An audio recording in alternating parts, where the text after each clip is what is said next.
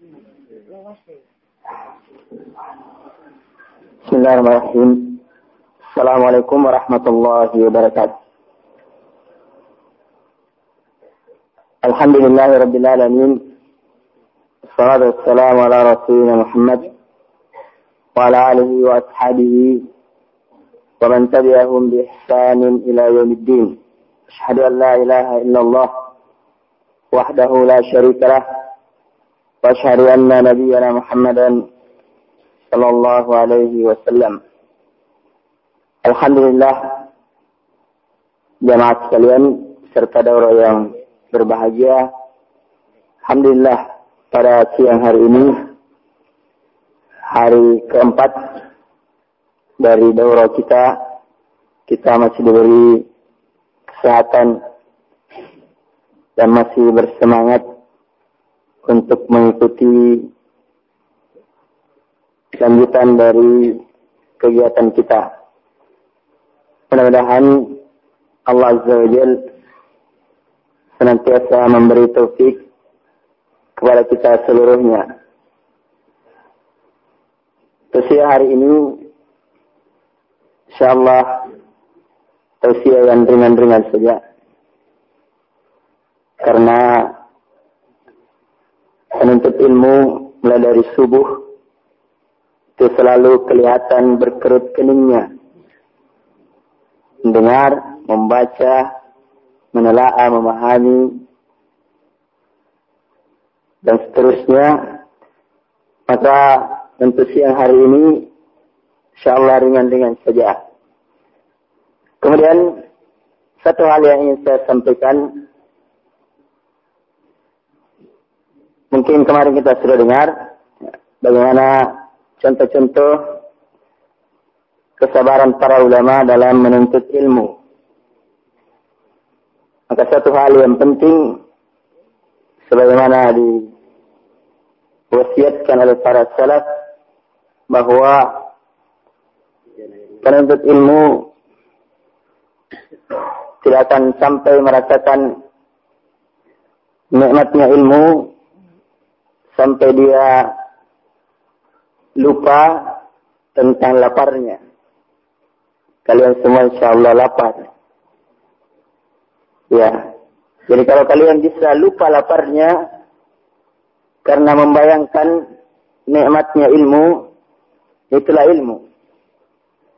Tapi kalau lapar itu yang selalu hadir di kepala, selalu terbayang di pelupuk mata, maka berarti yang masih harus belajar yang lebih banyak.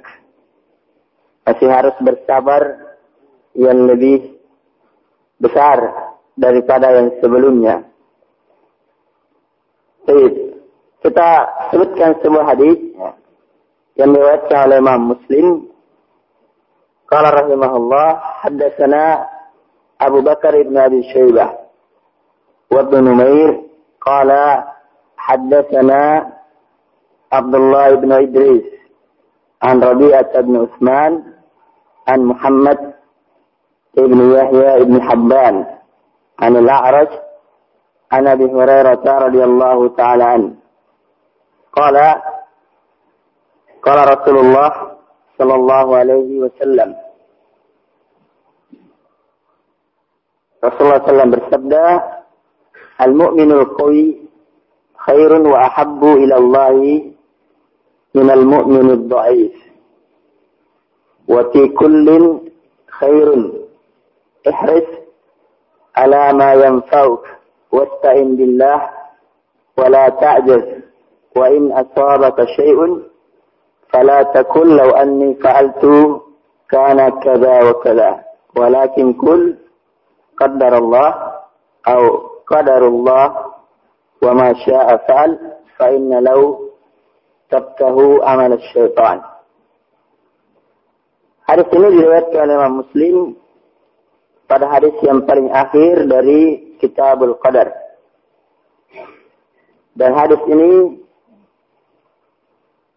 adatnya Imam Muslim ketika menyebutkan satu bab walaupun bukan bab yang beliau sebutkan tapi dibuat oleh Imam Nawawi beliau menyebutkan beberapa hadis yang semakna yang menjadi penguat dari hadis yang telah beliau sebutkan. Tapi dalam bab ini beliau tidak menyebutkan kecuali hadis ini saja. Satu hadis saja. Dan hadis ini tidak diriwayatkan oleh Imam Al-Bukhari rahimahullah. Jadi hanya diriwayatkan oleh Imam Muslim. Di antara ashabu kutub sita yang meriwayatkan hadis ini adalah Imam Ibnu Majah rahimahullah. Beliau menyebutkan di dua tempat dalam sunannya. Yang pertama dalam Babul Qadar. Kemudian yang kedua dalam Kitab Zuhud. Bab At-Tawakkul wal Yakin. Tawakkul wal Yakin. Tapi dari babnya kita sudah bisa mengambil faidah tentang apa kandungan dari hadis ini. Jadi ulama masukkan dalam kitab al-qadar, ada yang masukkan dalam kitab zuhud dan lebih detail lagi dimasukkan dalam bab tawakkul wal yakin. Bab tawakkul dan keyakinan. Kemudian untuk mempermudah dan meringankan apa yang kita bisa ambil dari hadis ini, kita lihat lafaz-lafaznya. Kalau Rasulullah SAW, al-mu'minul qawi khairun wa habbu ila Allah min al-mu'minul dhaif. Orang mukmin yang kuat lebih baik dan lebih disenangi di sisi Allah daripada mukmin yang lemah. Mukmin yang kuat. Kalau ditanya, apanya yang kuat? Kuat makannya? Atau kuat tidurnya? Ternyata tidak menurut para ulama. Al-mu'minul qawi kembali kepada sifat mukmin. Sehingga seperti dikatakan ar-rajulul qawi. Laki-laki itu kuat. Apanya yang kuat? Sifatnya sebagai laki-laki. Maka sini katakan al-mu'minul qawi. Berarti imannya yang kuat. Lebih baik dan lebih disenangi di sisi Allah daripada orang mukmin yang imannya lemah. Kemudian sisi yang lain, kalau badan yang kuat, fisik yang kuat, itu tidak terpuji dan tidak tercela. Asalnya. Tetapi kalau kekuatan badan itu digunakan untuk taat kepada Allah, maka menjadilah imannya lebih sempurna dan hasil dari imannya lebih sempurna dan lebih kuat daripada yang sebelumnya. Tetapi sebaliknya, kalau kekuatan itu digunakan untuk maksiat kepada Allah, maka menjadilah kekuatan itu menjadi tercelah. Berarti yang benar di sini adalah al-mu'minul qawi yani kuat imannya. Karena itu kalau kita lihat para nabi, para anbiya ya Allah Subhanahu wa taala utus ke muka bumi ini, maka mereka adalah orang-orang yang paling kuat imannya dibandingkan dengan umatnya. Tetapi sempurna imannya, kekuatan imannya karena mereka juga diberi kekuatan fisik yang kuat. Iya, kekuatan fisik yang kuat. Karena itu misalnya Nabi kita Shallallahu Alaihi Wasallam mempunyai istri yang banyak, menunjukkan kuat. Pergi berjihad kuat, ya. Pergi beramal, salat lail kuat karena kekuatan badannya.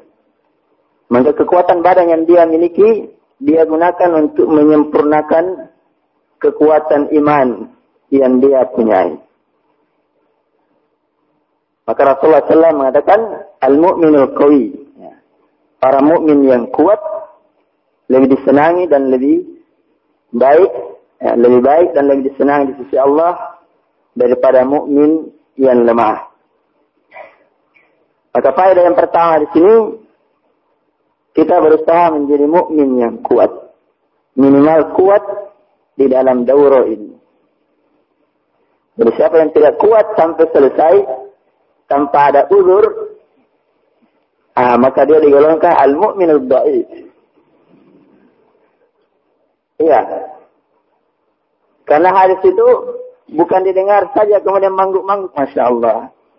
Tapi harus diamalkan. Dan sekarang sudah tiba waktunya untuk mengamalkan.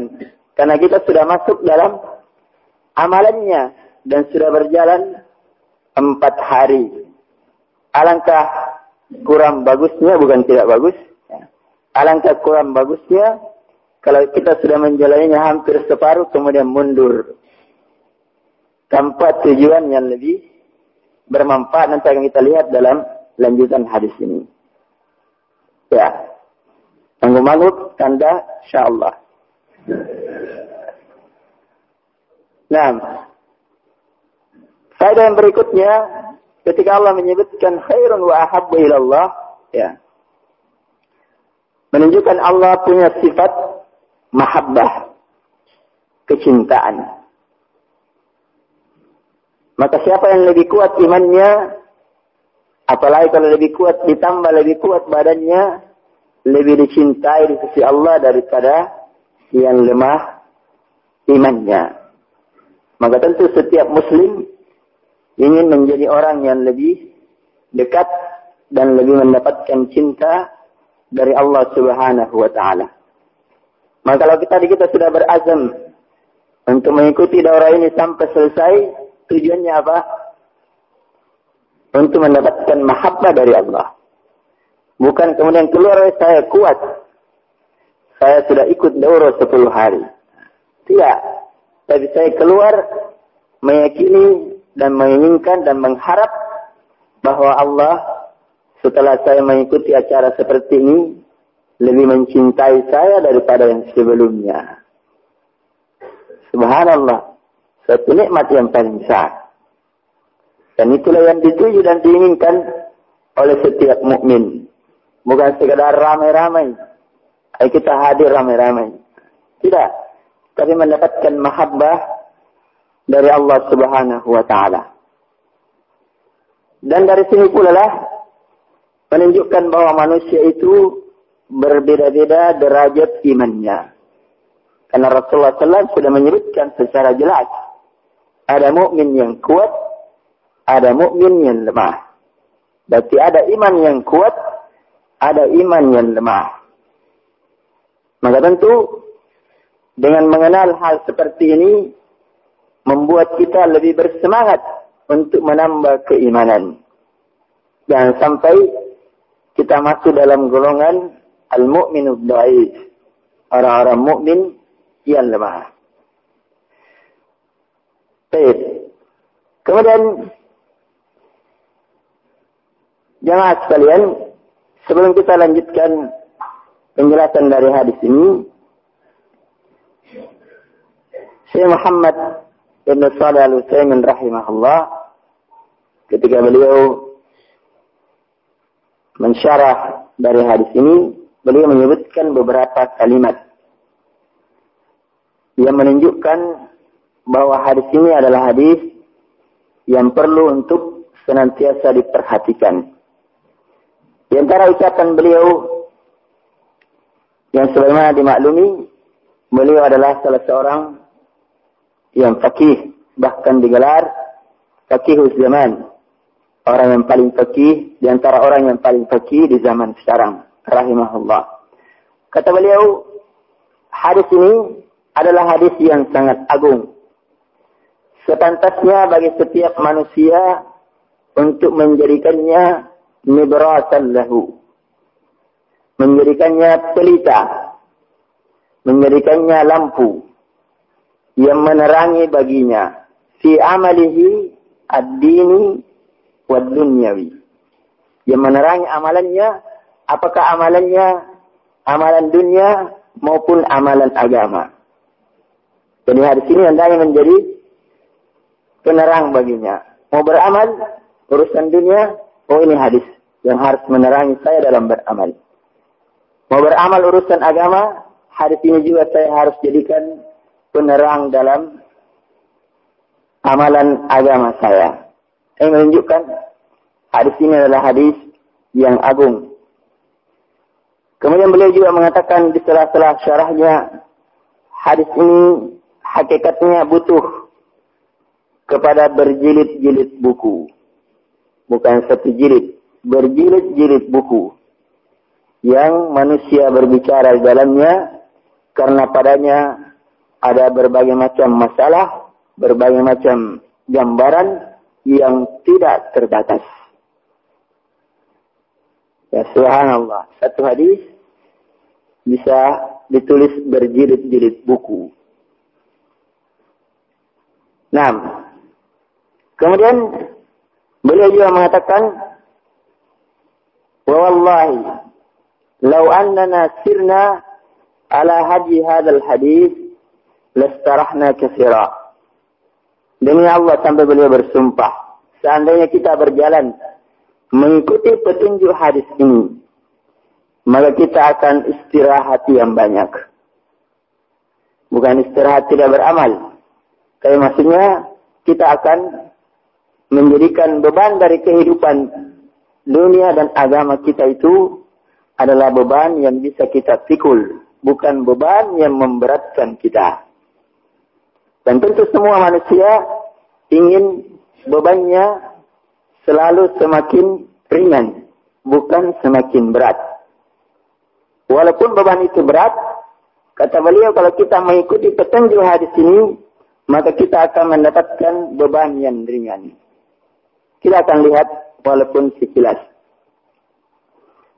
Kemudian berkata Syekh Nasir Abdul Muhsin Al-Abad rahimahullah, hadis ini mencakup faedah-faedah yang sangat besar. Dan faedahnya muntazimah, berurut-urut, sehingga mudah dan gampang untuk dipahami. Dan ini adalah termasuk minjawan kalim ini sallallahu alaihi wasallam. Karena Nabi diberi kalimat-kalimat yang ringkas tapi mengandung makna yang luas dan dalam. Baik. Kemudian kita lanjutkan. Jadi yang pertama tadi mukmin yang kuat, kuat imannya. Kemudian Nabi wasallam melanjutkan wa fi kullin khairun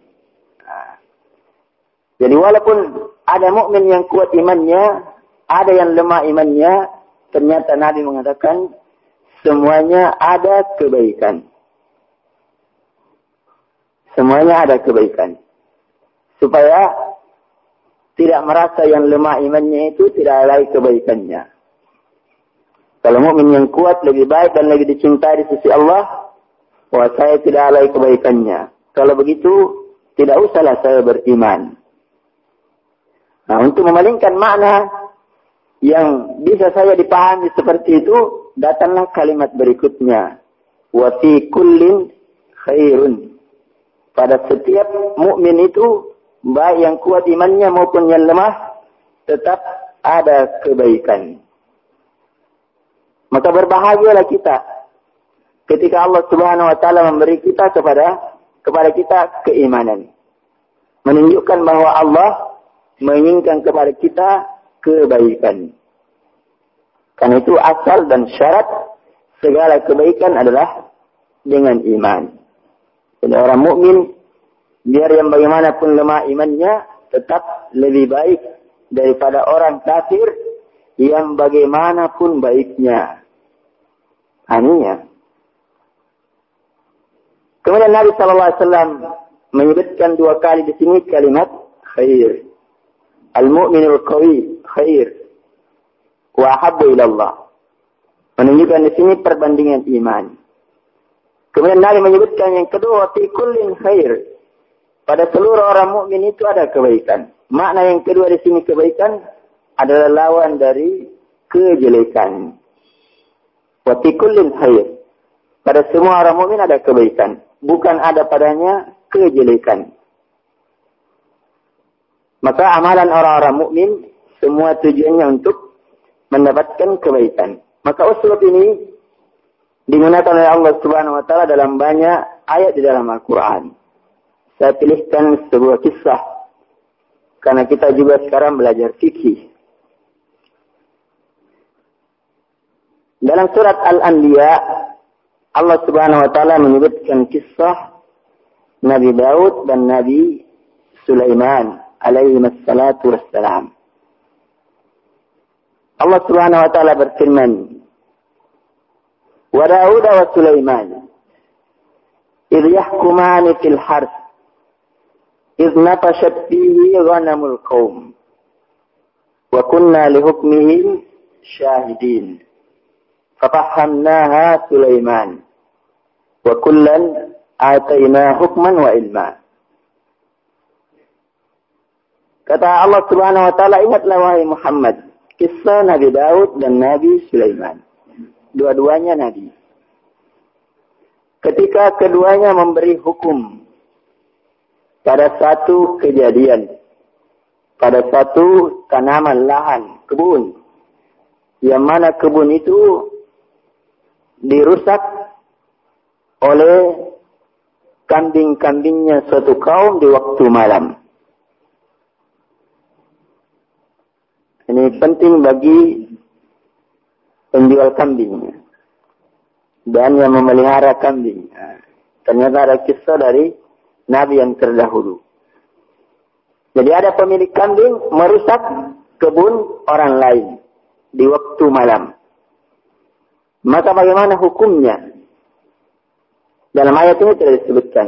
Cuma Allah menyebutkan dan kami menjadi saksi dari hukum yang keduanya menetapkan hukumnya masing-masing.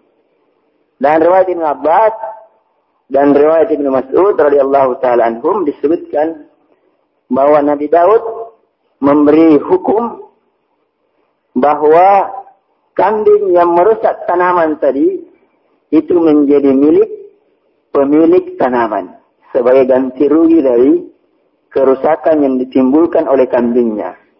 Kambingmu sekarang harus diambil sama yang punya tanaman sebagai ganti rugi. Hukumnya Nabi Nabi Daud. Karena pemahamannya sampai di situ. Apa hukumnya Nabi Sulaiman alaihissalatu wassalam? Beliau mengatakan, saya hukumnya tidak seperti itu. Tapi hukumnya yang tanamannya dirusak, maka dia ambil kambingnya yang merusak tanamannya untuk sementara. Dan dia boleh mengambil manfaatnya. Susunya apa saja yang bisa dia ambil manfaat dari kambing-kambing yang merusak tanamannya itu. Adapun orang yang merusak tanaman itu, maka dia mengolah kembali tanah itu, menumbuhkan apa yang dirusak memperbaiki sampai kembali sedia kala. Seperti sebelum dirusak. Nah. Setelah kembali kepada sedia kala, maka kambing itu dikembalikan kepada yang punya. Dan kebun itu dikembalikan kepada yang punya. Siapa yang lebih fakih? Hah? Ya jelas Nabi Sulaiman alaihissalatu wassalam. Tetapi supaya tidak dianggap Nabi Daud itu tidak ada apa-apanya, karena sebagian orang begitu suka berpikir yang sicik. Eh, Nabi Daud tidak ada apa-apanya. Hukumnya salah. Maka Allah mengatakan yang memberi apa kalimat supaya tidak dipahami demikian wa kullan ataina hukman wa ilma Semuanya tetap kami beri padanya hikmah dan ilmu. Karena itu kata Syekh Rahman Ibn Asasidi rahimahullah, ayat ini menunjukkan bahwa siapa pun yang beristihad bisa saja benar dan bisa salah. Sebagaimana yang maklum. Ya bisa benar dan bisa salah. Tetapi bukanlah menjadi celaan baginya ketika dia salah, tatkala dia sudah mengerahkan semua kemampuannya untuk memberi hukum yang terbaik. Nah. Ya, karena itu kalau kita belajar, kalau kita sudah berusaha mengerahkan segala kemampuan, kemudian hasilnya tidak seperti yang kita inginkan, Alhamdulillah ala kulli hal. Tidak ada yang salah dari kalian. Nah, karena begitulah Allah berikan kepada kita. Ya, sesuai dengan apa yang Allah inginkan. Maka kita menerimanya sesuai dengan apa yang Allah inginkan. Maka yang namanya istirahat. Tidak kemudian membenturkan kepala di dinding. Kenapa saya tidak bisa? Kenapa saya bodoh sekali? Istirahat. Alhamdulillah. Kalau tidak bisa diulangi lagi. Ini namanya istirahat. Tidak kemudian manusia menjadi putus asa. Tidak kemudian dia menjadi stres. Tidak kemudian dia berpaling dari apa yang dia lakukan kalau itu bermanfaat. Sebagaimana kita akan lihat kelanjutan dari hadis ini. Kemudian jamaah sekalian, setelah Rasulullah SAW menyebutkan bahwa semuanya punya kebaikan,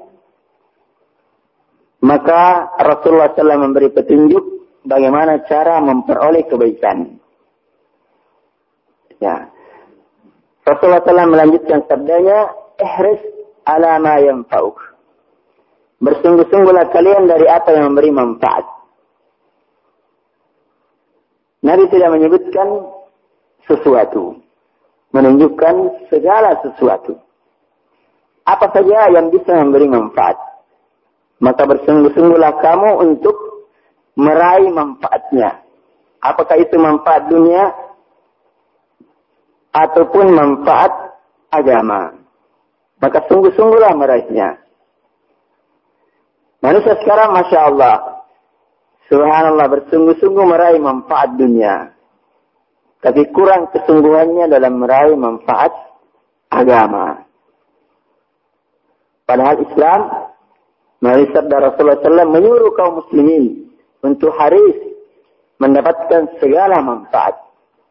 Seandainya, bagaimana kata Syekh tadi, kaum mukminin mengamalkan hadis ini, maka tentu luar biasa pengaruhnya pada umat ini. Setiap orang berusaha untuk mengambil manfaat.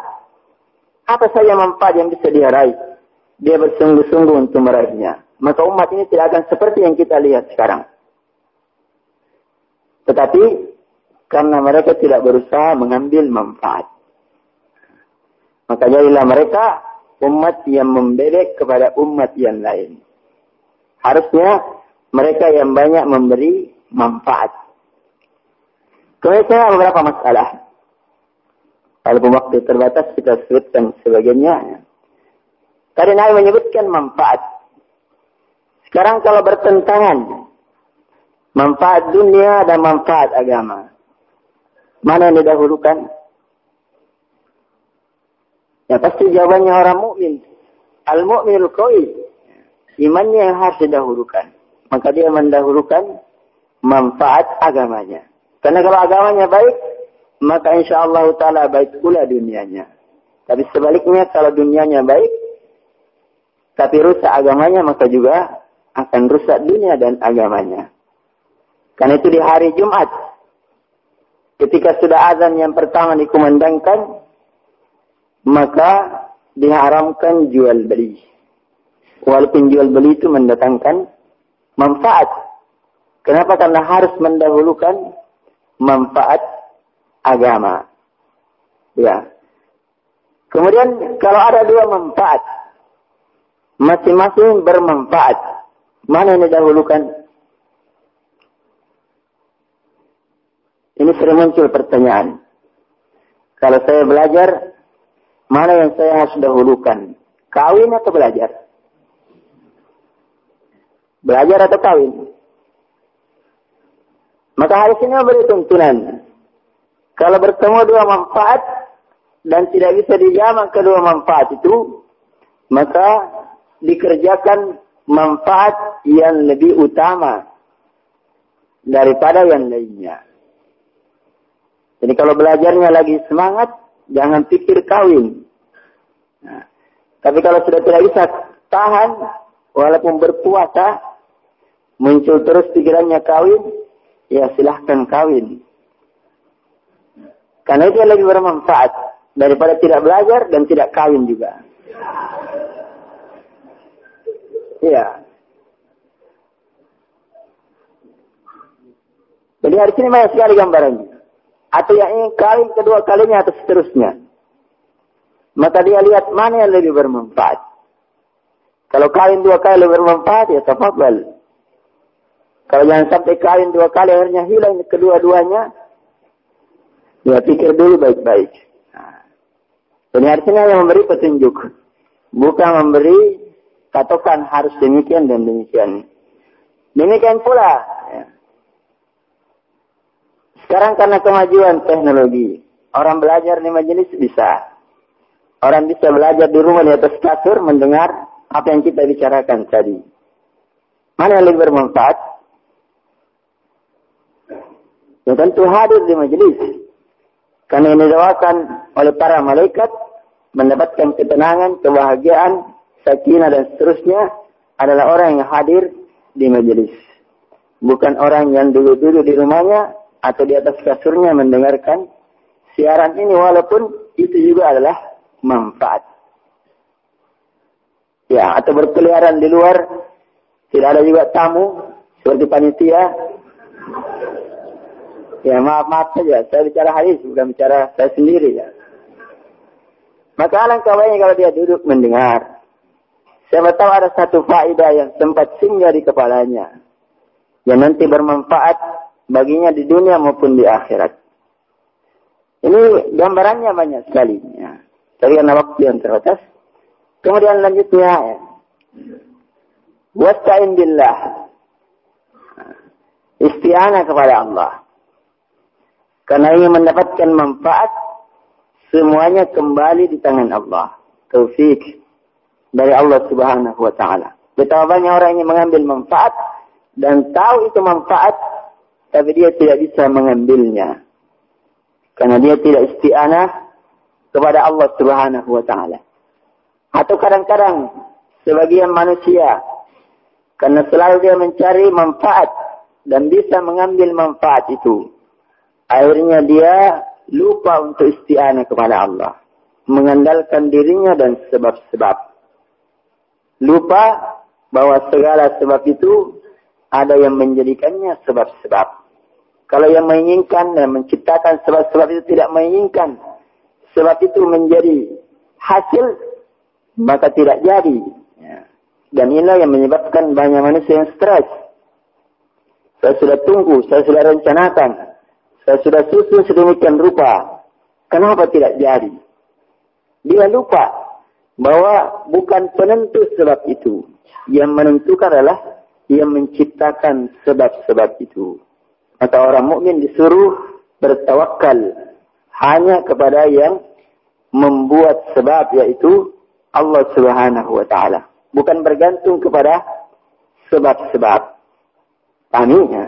Jadi wasta'in billah. Walaupun dalam perkara yang ringan.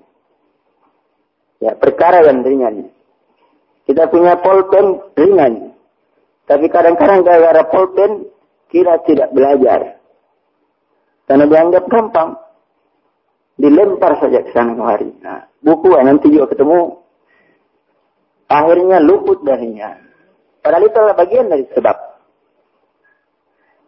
Maka benarlah apa yang disebutkan oleh Syekh tadi, hadis ini menjadi pelita bagi orang mukmin dalam menjalani kehidupannya. Perkara yang kecil, apalagi perkara yang besar. Kemudian wasta'in billah wala ta'jaz. Nah, kemudian Nabi setelah memerintah melarang. Janganlah kamu merasa lemah. Ya. Karena orang mukmin ketika dia sudah masuk dalam satu amalan, maka hendaknya dia tidak berhenti dari amalan tersebut. Karena dia tadi sudah meyakini ini adalah amalan yang bermanfaat. Jangan kemudian mengatakan waktunya panjang. Eh, belajar 10 hari. bisa bengkok, tulang punggung. Biarkan bengkok kalau memang harus bengkok. Karena tadi sudah yakin ini adalah hal yang bermanfaat. Maka jangan mundur dari hal yang bermanfaat tersebut. Ya, masa orang-orang luar muslim atau yang tidak mengenal sunnah banyak keberhasilannya karena menerapkan sebagian semangat dari hadis ini. Orang mukmin, orang yang mengaku sunnah, ahli sunnah, salafi dan sebagainya mundur dari beramal karena tidak tahan waktu yang panjang atau dia mengadakan banyak kesibukan. Itu bukan prinsipnya orang mukmin.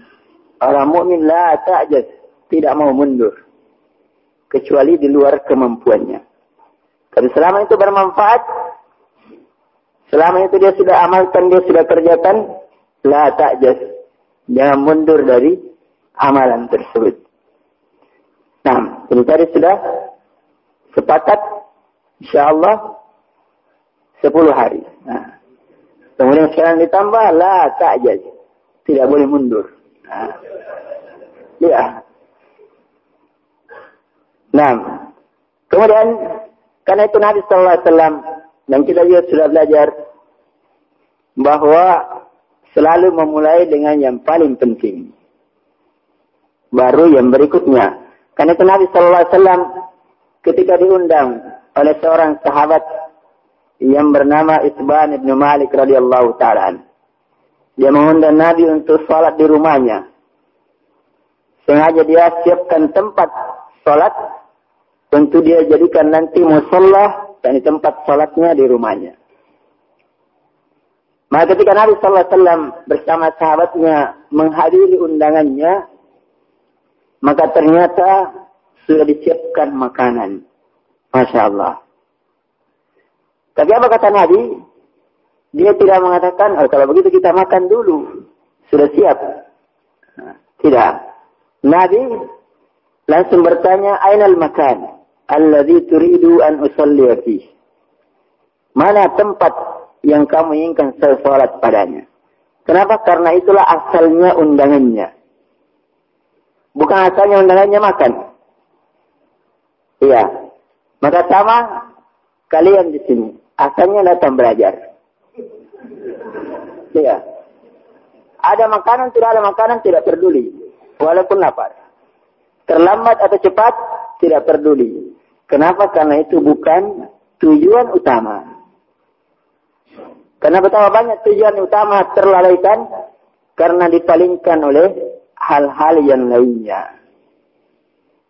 Ya, maka Nabi memulai kemudian salat, setelah itu baru makan. Tidak berarti kemudian juga tidak makan. Ya. Tapi itu perkara setelah perkara yang sebelumnya memang menjadi tujuan utama dari amalan tersebut. Karena itu pula eh, sedikit kita singgung wanita walaupun di sini tidak wanita akhwat itu jangan suka diajak ke pasar. Apalagi kalau tidak bawa catatan. Iya. Kenapa? Karena lain yang dibeli lain yang ingin dibeli. Ketika tiba di pasar lain yang dilihat dan lain yang dibeli. Kenapa? Karena tidak terfokus pada apa yang dia inginkan sebelumnya. Tapi dia larut dari perasaannya. Oh ini bagus, oh ini murah, ini tidak ada, belum pernah saya lihat, ini model baru, ini dan sebagainya, dan seterusnya tidak ada habisnya. Bukan berarti dilarang ke pasar, ya tidak. Tapi hati-hati. Jadi sebelum ke pasar mau beli apa bu? Mau beli apa um? Ditulis. Supaya tidak nanti kehabisan uangnya sebelum yang ingin dibelanja itu dibelanja. Nah, ini hanya tabi dan maaf pada perempuan. Ini untuk petunjuk, bukan untuk menjelek-jelekkan. Tapi begitulah yang harus dilakukan. Kemudian terakhir ya, karena waktu yang terbatas. Saya sabaka syai'un. Kalau ada sesuatu yang menimpa kalian dalam sebagian riwayat Fataka syai'un atau ada yang luput sesuatu darimu. Dan riwayat yang lain, ghalabaka amrun atau ada urusan yang mengalahkan kamu. Tidak sesuai dengan apa yang diinginkan sebelumnya. Apa yang sudah dirancang sebelumnya tidak sesuai. Maka Nabi sallallahu alaihi wasallam memberi petunjuk. Apa petunjuknya? Fala takul lau anni fa'altu kana kada wa kada. Kalau saya melakukan begini, hasilnya begini. Jangan. Karena itu sudah ketentuan. Karena itu dimasukkan dalam babul qadar. Orang ridho dan menerima takdir. Kapan diterima? Setelah sebelumnya berusaha mencari sebab-sebab, melalui sebab-sebab, dan mengambil yang paling bermanfaat. Setelah itu istirahat. Begitulah yang sudah ditentukan oleh Allah Subhanahu wa taala. Ingin meraih kembali berikutnya, mulailah dari awal. Disusun lagi rencana. Belajar lagi, bekerja lagi dan seterusnya. Lianna lau ya, taftahu amal syaitan. Karena lau itu membuka amalan syaitan. Apa amalannya syaitan? Kalau orang suka mengandai-andai, sedih. Masa seandainya tadi saya hadir, saya untung besar. Sedih. Itu adalah amalan syaitan. Karena kesedihan itu hanya membuat manusia lemah, bukan membuat manusia kuat. Wala tahinu wala tahzanu. Nah, kan itu orang mukmin janganlah kalian merasa rendah diri dan jangan kalian bersedih.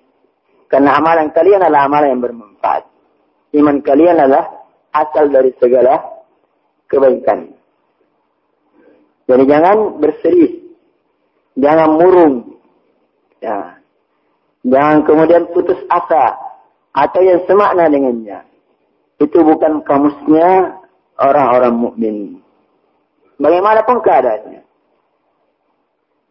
Ya, tapi kamusnya orang mukmin selalu bersungguh-sungguh untuk meraih mana yang paling bermanfaat. Baik urusan dunianya maupun urusan akhiratnya. Yang jelas Segala apa yang Allah tentukan itu ada hikmahnya. Ya, ada hikmahnya. Ini yang paling terakhir. Allah Subhanahu wa taala berfirman, "Wa asa an takrahu syai'an fa huwa lakum." Betapa banyak perkara yang kalian tidak suka, tapi ternyata hasilnya baik bagi kalian. Kapan itu baik? Ketika dia terima dengan ridha. Dia terima dengan senang hati apa yang Allah Subhanahu wa taala tetapkan baginya.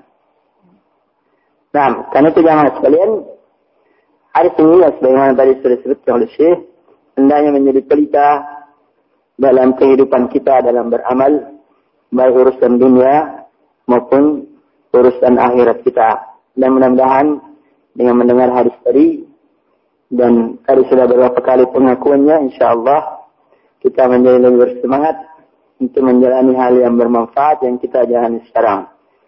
Demikianlah kalau kekurangannya mohon dimaafkan. Ini perkara yang ringan.